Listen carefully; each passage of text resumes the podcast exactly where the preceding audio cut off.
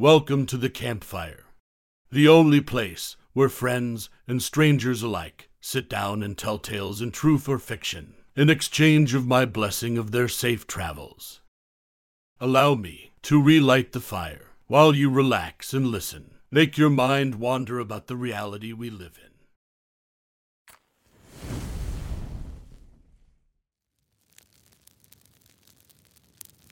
The story I'm about to tell you is from a traveler named Grand Theft Mono. He called this experience Maria on the Moon. Please allow me to tell you his tale. Did you know that early astronomers thought there were oceans on the moon? I asked, looking up from my book. My mom shifted in her bed, a tangle of IV tubes shifting with her. Of course, a moon seems like the perfect place to find an ocean. What a shame we never found water then, I said. Because those false seas, astronomers called them Maria. Mom smiled. How sweet of them to name the moon oceans after me. Well, they didn't find any oceans, I reminded her. Maybe they just didn't look hard enough, she replied, a little laugh slipping from her lips. For all of the pain she was in, all of the fear she must feel. My mother always had the kind of laugh that could light a candle. We were in her hospital room, the same one we'd been in and out of for the last year and a half. Sometimes we had a roommate, sometimes we were alone. Always she held steady enough for both of us. The rock I tied my hope to, the wall against the grief I knew was coming. Cancer is such a mundane word for something so hungry and cruel. I've noticed medicine does that a lot. Covers horror with tedious language like a bedsheet over a body. Malignant, inoperable, metastasized, terminal. But when she laughed, dot, dot, dot, when she laughed, we weren't in the hospital anymore. We were home. When she laughed, she wasn't sick, she was young again. And I was a kid, and the world was a bright place begging to be explored. What a miracle my mother was. Cancer had taken so much from her, aged, and hurt her. But it could never steal her laugh. That was hers to keep. How are we feeling today? The doctor asked. He came in less and less often. We could all sense this was the final stay in this room. Just brilliant, Doc, my mom said, struggling to sit a little higher. We can still go dancing later if you'd like, though we'll have to ask for my son's blessing. Ever since his dad died, Brian's been very protective of me. I put on a stern face. I'll need to know your intentions are pure, Dr. Bradshaw. As the driven snow, he played along. But I might need a rain check on the dance, Ms. Willen. I'm not as young as I used to be. He emphasized his age, running his fingers through gray white hair. My mom tapped her bare scalp. Right there with you, Tiger, she said. Dr. Bradshaw smiled, but I could tell he was burdened. I saw him glance at the small idol I'd placed on my mother's nightstand. The talisman was a miniature oak tree carved from gray soapstone. There were four faces etched into the tree a sentry against ill health and bitter spirits. I could tell the stone tree made the doctor uncomfortable. In all honesty, I had a tough time looking at the idol for more than a few seconds. The faces were each whittled in vivid expression. The face closest to my mother's bed was smiling kindly, and the face pointed towards the door was snarling, meant to ward away harm. The final two faces were both weeping. All four shapes were too human, too raw. There was a weirdness to the stone tree that put people on edge, but I'd grown used to every shade of weird you can imagine. My mother's side of the family was full of stories of unexplained luck and mysterious tragedy whispered secrets, and unexplained deaths. By all accounts, my maternal grandmother was either an honest to goodness witch or full bore, high caliber crazy, or both. Probably both. The stone tree was from a box of my grandmother's things I'd found in the attic earlier that month. Maybe it was just a coincidence, but my mom did seem to get a bit better when I'd brought in the talisman. At least for a little while. I was daydreaming about family history and the odd box while Dr. Bradshaw checked his charts and Mom's vitals. Can I talk to you for a moment? He asked, ripping me back to reality. Dr. Bradshaw tried to keep a light tone, but I could tell he didn't have good news. The hospital hallway smelled like ammonia and birthday cake. Someone must have had a party, maybe a patient, maybe a nurse. Strange how you remember the insignificant details while your world is crashing down around you. I'm so sorry, Dr. Bradshaw told me. The results came in this morning. It's spreading aggressively. We dot dot dot we held it back as long as we could. Brian, your mom is a fighter. But right now we just need to, well, try to keep her as comfortable as we can. Brian, the wall was cracking, grief waiting on the other side, heavy and cold as an empty house. I'd known for months that this was the most likely outcome, but it still hurt to hear. Hurt worse than I could stomach. There's nothing left to try. I asked, fighting down the urge to throw up. Anything, experimental, untested, anything. Dr. Bradshaw shook his head. I'm sorry. Sometimes we just run out of options. She fought a good fight. How long does she have left? I asked, looking back into her room. She'd fallen asleep. Not long, maybe days. Have you considered hospice? The smell of ammonia and birthday cake. The steady beep of Mom's heart monitor. I tried to focus on the world around me. My hope wasn't dead yet. If medicine couldn't help my mom, maybe something older could. I thought of the box of my grandmother's things waiting in the attic. There was a lot in there I hadn't gone through yet, books and candles and secrets and lost things. Maybe there was a cure or at least a way to keep the fight going.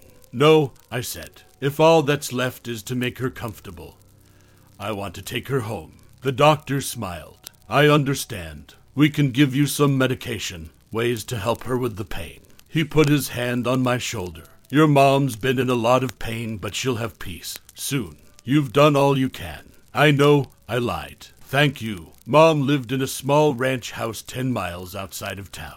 There wasn't much in the way of neighbors besides some woods and a creek slithering through her yard. It was a windy, warm March afternoon when I took my dying mother home. That night I began my work. I was going to turn the house into a bunker. A maze death could never solve. I would keep my mother safe. I would find a way to keep her alive.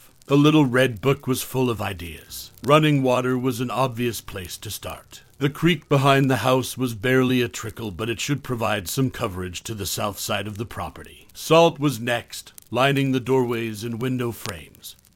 Then in an unbroken circle around the entire house. This step was to be repeated daily. The red book stressed, or even multiple times per day. Even a moderate breeze played holy havoc with any salt poured outside, so it was always best to trace and retrace every few hours. Water and salt were common defenses against man's oldest enemy, and well known.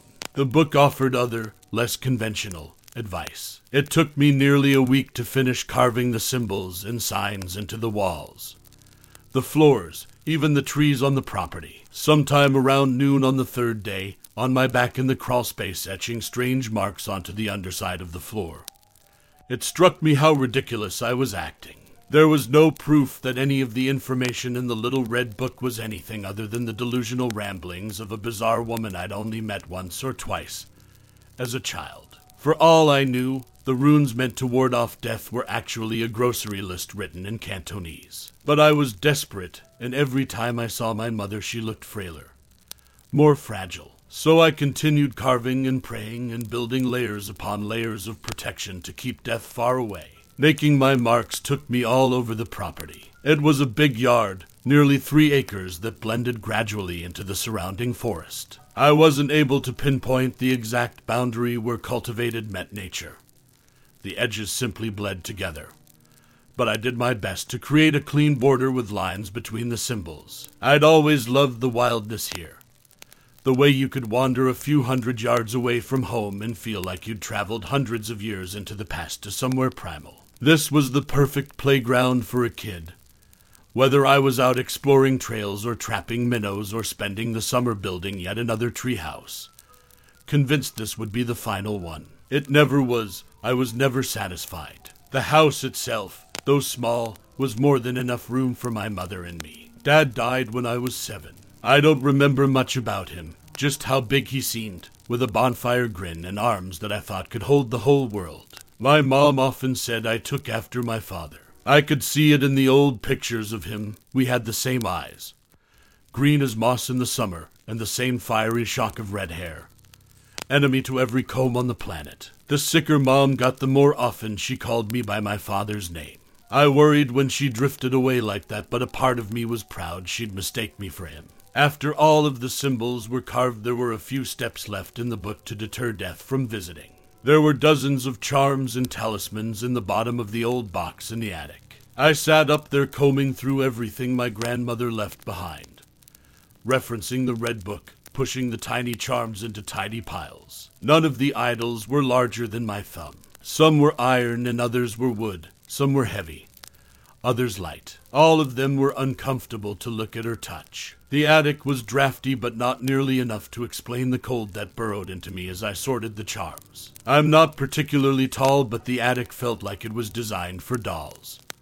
Being so low I couldn't even walk bent over. I moved around on my knees, rough floorboards threatening splinters even through my jeans. I could have taken the box downstairs where I'd have more room, but the idea filled me with a deep unease. It seemed better to leave the box up in the attic, only taking down objects as I needed them. Up here, at least, my grandmother's items. Her legacy was quarantined. The Red Book was very specific about the distribution of the totems around the house and property. I walked carefully through my mom's backyard, boots plopping in and out of mud, compass in hand. It had rained nearly every day since I'd taken my mom home from the hospital. I knew it was almost certainly a coincidence, but couldn't help wonder if the soft curtains of rain falling to the ground were for her. I placed charms in a compass rose with the house in the middle. The most disturbing objects were given places of honor at each cardinal direction. Water, salt, wards, charms, all placed carefully, intentionally. My grandmother's book promised that these would offer some degree of protection against the inevitability of death.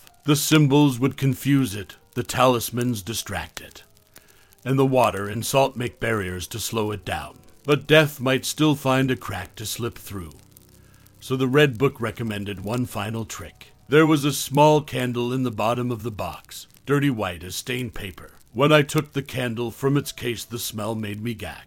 Have you ever walked past a portable toilet in the dawd days of summer? When it's so hot, the blue plastic has started to warp and bubble. Imagine that smell distilled into a finger's worth of wax. I brought the candle downstairs, placed it on the dining room table, and set it alight. The wick caught immediately, the flame burning an unusual red brown. No heat came off of the candle, and it actually seemed cooler the closer I moved my hand to the fire.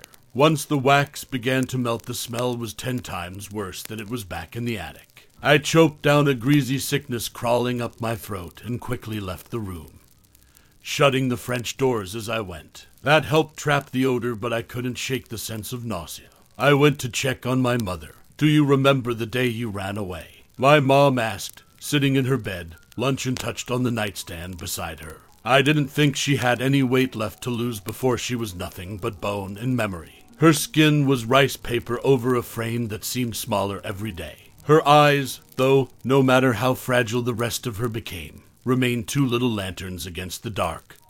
Blue and bright and alive. I didn't make it very far, I answered, and I wasn't really running away, only stretching my legs. Mom smiled. You told me you were leaving for the circus. You wanted to be either a lion tamer or a strongman or maybe a fire eater. I think I wanted to be all of that combined. Young me was big on multitasking.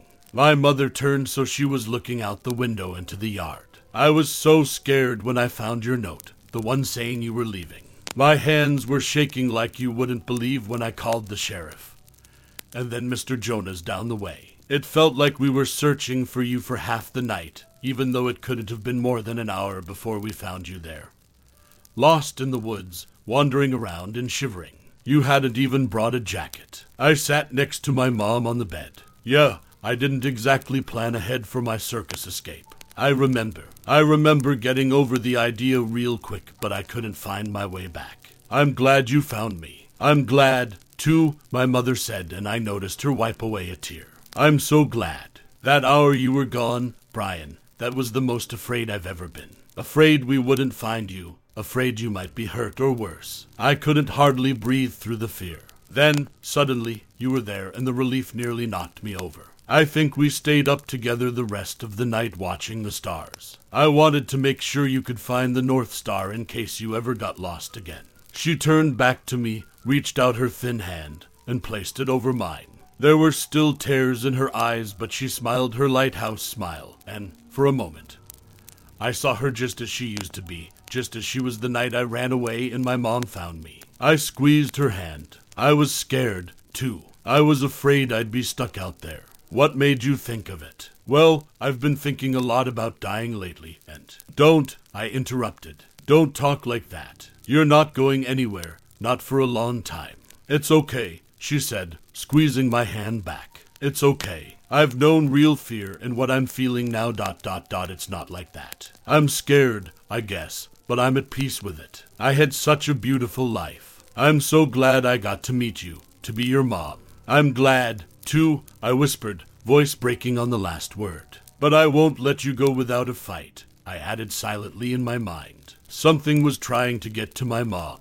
The strangeness began the day after I lit the candle. At first, it was small blips, tiny wrongs that I chalked up to my imagination. Doors I knew I'd closed at night were open in the morning. Food began to rot and spoil within days of me bringing it into the house. Eventually, food would go bad almost immediately. Every few hours, the television in the living room would either turn off if it was running or on if it was off. Clocks would stop overnight, always at 3:03 a.m. Shadows began sticking to the corners of rooms independent of any light sources. The shadows were stubborn and they would linger for as long as I would stare, then disappear when I blinked. I began hearing bumps and knocks at all hours, and sometimes when I'd enter an empty room.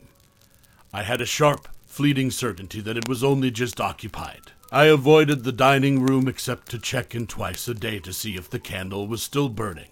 The smell was vicious and would claw its way into your throat and nostrils the moment it was given a chance. I kept the door to the room shut and kept air fresheners running in the surrounding rooms 24 7. The funny thing was, the candle never went out, never even seemed to shrink. I could see the wax melting, but day in and day out the candle refused to change. Days marched into weeks, and the wrongness only grew deeper. My mom and I both lost sleep to vivid nightmares that we couldn't remember when we woke up. Only the echoes remained, but those were enough to leave my pulse sprinting until morning. I started sleeping in a chair in my mother's room.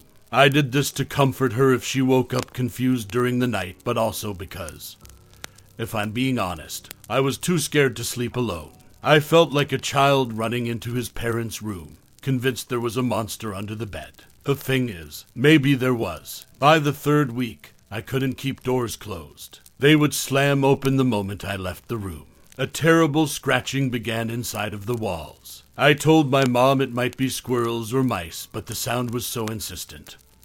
Not like rodents milling about, more like a dog wanting in. I stopped leaving the house for supplies. Instead, I had what little food we ate delivered. I kept the curtains drawn. There was tapping on the glass every night. About a month after leaving the hospital, we were living like zombies. The dining room couldn't contain the smell of the candle anymore. The entire house was clogged with the scent. Tiny noises had graduated into full on laughs and screams and whispers in the rooms around us. Something kicked the bathroom door so hard while I was taking a shower that the hinges warped. I covered every mirror in the house. I'd started to see things in the corners looking back at me.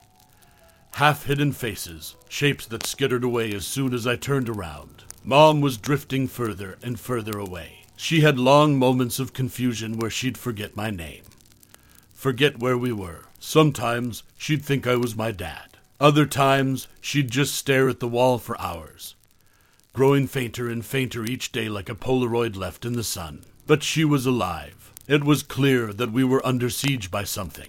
My world shrank to only one room, and every trip to the bathroom or to answer the door for food felt like going over the trenches. The noises kept getting worse and worse. The shadows closer, the sense of movement around the house sharper. Every now and then I would feel hot breath on the back of my neck or walk through a cold patch hanging in the air. I stopped bothering redrawing the lines of salt around the house. I knew, deep in my bones, that as long as the sickly candle burned, death could not take my mom away. On the thirty third day after leaving the hospital, I woke with a start from a nightmare, only to find my mom's bed empty. She hadn't been able to walk the past week at all so my first feeling was hope that she might be improving, at least a little. Then I noticed the odor we'd been living with for weeks was gone. Mom, I shouted, running in bare feet out of the room. I found her in the dining room, the door wide open. She was standing at the table, frail as a neglected scarecrow, bobbing back and forth. Her hands were hovering over the candle. The flame was out. Why did you do that? I whispered. Mom, Mom, dot, dot, dot, are you okay? I padded into the room, the wooden floor freezing cold. My mother didn't react to my presence. She just continued rocking side to side. I realized she was still asleep. Mom, I gently shook her shoulder. Wake up. Her head snapped back and she nearly fell. I caught her on the way down. It felt like she weighed nothing at all. What's going on? She asked, looking around the dark room. Where? You're okay, I told her. You were sleepwalking. I was having the most unusual dream, Mom mumbled. There were so many stars, and she began to shiver uncontrollably. The cold hit me a moment later. I let out a gasp. The house was chilly before, but the dining room was near Arctic. My breath bloomed into a thin cloud in front of my face. I became acutely aware of the complete silence filling the house. Then I heard scratching. It was coming all throughout the house, deep tearing sounds at the walls around the dining room. Footsteps came immediately after, heavy and fast. Somewhere in the house, a window shattered. Brian, my mother said, holding on to me. Don't worry, I said, everything will be. My voice deserted me as a massive shadow unfolded in the corner of the room.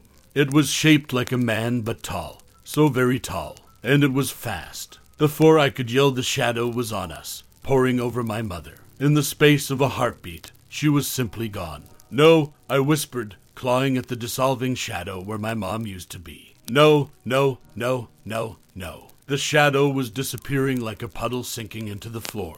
There was a texture to it, oily and too slick to hold. I thought of my mother the night she found me lost in the woods. The night I'd run away. Her face filled my memory, her lighthouse smile. I remembered the relief I felt when she found me.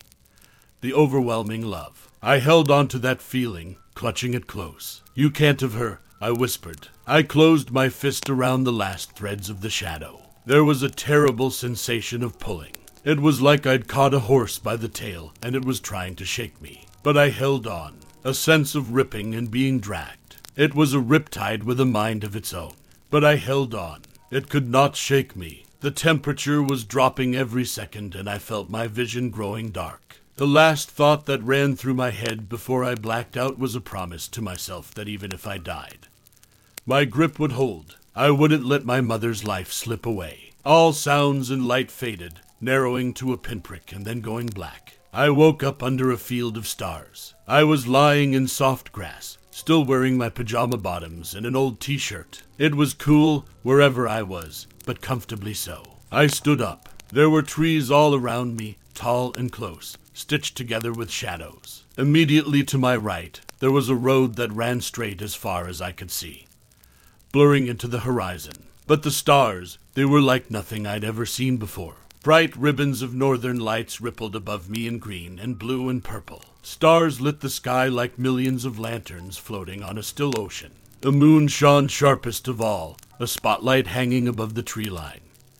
So close I thought I could stretch up and brush its face. You are persistent, said a voice from the forest behind me. I whipped around but couldn't see anyone. Then a dark spot began to clarify against the gloom. The silhouette separated itself and moved towards me. I recognized it instantly as the shadow from the dining room. As it moved closer, the thing grew and grew until it touched the sky and filled my vision. A deep dread sank into me, but I stood my ground. Give me back my mom, I shouted. The silhouette pulled away from the sky, and then it was standing in front of me. The shape and size of a tall man, but instead of a shadow, the thing had wrapped itself in stars. Miniature constellations drifted across its body, floating slowly like a time lapse of a clear night sky. Burning brightest was the North Star, blue and warm. The space between the stars was absolutely black. Not a shadow, but a complete absence of light. It was the most beautiful, terrifying thing I'd ever seen. What are you? I whispered. You know, it replied. Give her back, I begged. Please, give her back. I can't. It's her time. Past her time. You delayed me. Delayed her. I clenched my fists. She didn't get enough time. I didn't get enough time. It's not right. It's not fair. Of course, it's not fair, the starry thing said, but it is right. You each have your time, and at the end of it, there's me, and there is a road, and we walk it together. Where to? I asked. Where are you taking her? I don't know. It's not for me to know, only to know how to get there. Then I won't let you take her. I planted myself in the road. The world was still and solemn around us. The constellations drifted like clouds, and a soft breeze stirred the branches. The starry thing didn't respond for a moment. Your mother was kind and caring. Wherever she goes, she'll have peace, it promised. But the creature raised its hand. Did you ever stop to think that death isn't an enemy? Death simply is. It is the natural partner to life. It knows no prejudice or malice, has no designs or ambitions. Your mother spent so long suffering, felt so much pain. Instead of letting her rest, you took it upon yourself to draw her life beyond its given course. You kept her alive, but at the cost of stretching her thin, prolonging her sickness, diluting her. Did you keep her alive for her benefit or for yours? I couldn't answer. Stretching a life is unnatural, dangerous. It told me. In the weeks you kept me away, you drew the attention of old things. Hungry things, forces that would like nothing better than to swallow even the memory of your mother, to tear and bite until there was nothing left but pain and fear, and a perfect emptiness. I shuddered remembering the clawing sounds, the shattered window, and the laughter from empty rooms. I'm sorry, I whispered. Are they dot dot dot? Can they hurt her here? Is she safe? The stars in the shadow burned brighter for a moment. Your mother won't walk her road alone. None of you do. I walk with you, always, to the end. Can I see her? I asked. Please, just I. Let me say goodbye. It was considered for several seconds. You are persistent. And then the starry thing was gone. I was standing alone on an empty road. Brian, I turned to find my mother behind me on the road. She looked younger, healthier than I'd seen her in years. The frailty was gone, and my mother seemed exactly as I remembered her when she found me in the woods all those years ago. Isn't this the most beautiful dream? She asked, staring up at the night sky. Yeah, I said, trying to keep my voice steady. A beautiful dream. I love you, Mom. I love you so much, so very much. She smiled and touched my cheek. I love you, too. Don't cry. It's okay. I'll wake up any time now. I'll see you then. I nodded, wiping at tears. Sure, yeah, I'll see you then. What do you think is at the end of the road? She asked. Do you think I'll have time to find out before I wake up? I looked out at the road, scanning the trees for any hungry shadows. I don't know. I don't know where it goes, but promise me you'll be careful. My mom smiled wider. Of course, I'll be careful. And she won't walk alone, said a familiar voice behind us both. I turned, expecting the starry thing. But the man standing on the road was entirely normal. The light from the moon was enough that I could see he had moss green eyes and a bright shock of red hair. Such a beautiful dream, my mother said. The man came towards us and took my mother's hand. He and I looked so alike. I could see why my mother confused us when she was sick. Take care of her, I told the man. I. Just please take care of her. Make sure she gets where she's going. There are, well, there are things out there that want her, to hurt her. It's. It's my fault. I'm sorry. I'm so sorry. The man squeezed my shoulder. She'll be safe, watched over. If the devil himself is waiting on the road ahead, he'll move. Or he'll be moved. I believed him. Thoughts raced through my head. There were so many things I wanted to say, questions. A million ways to say goodbye. I wanted to stretch out the moment for as long as I could, but I realized I'd already delayed my mother enough. I love you, I told them both. Goodbye. I woke up back in my dining room sitting at the table, the unlit candle in front of me. The house was quiet and still. There was no more scratching, no sound or sense of life at all. I walked through every room. The house was empty. I was alone. I've spent the past couple of months working on the house, erasing the marks I'd made, fixing up the property. Some nights I take long walks out into the forest. I'm far enough out in the country that on clear nights it's like looking up at a sea of stars. I think about my parents the most during those walks. I grieve and remember in my own way, and I wonder where their road went, if they're still traveling or if they reached their destination. I hope that their road takes them to strange and beautiful places. When I walk at night, I look up for the North Star to keep from getting lost. Maybe they do the same. When it's full, I also look up towards the moon. I wonder if my parents had a chance to visit, to search for hidden oceans. I like to think they did, that the moon has at least one Maria, the one I love most. Now, that was the end of my tale. I hope you enjoyed yourself, listening while escaping the world you live in. That is all for today. Safe travels and a blessed day.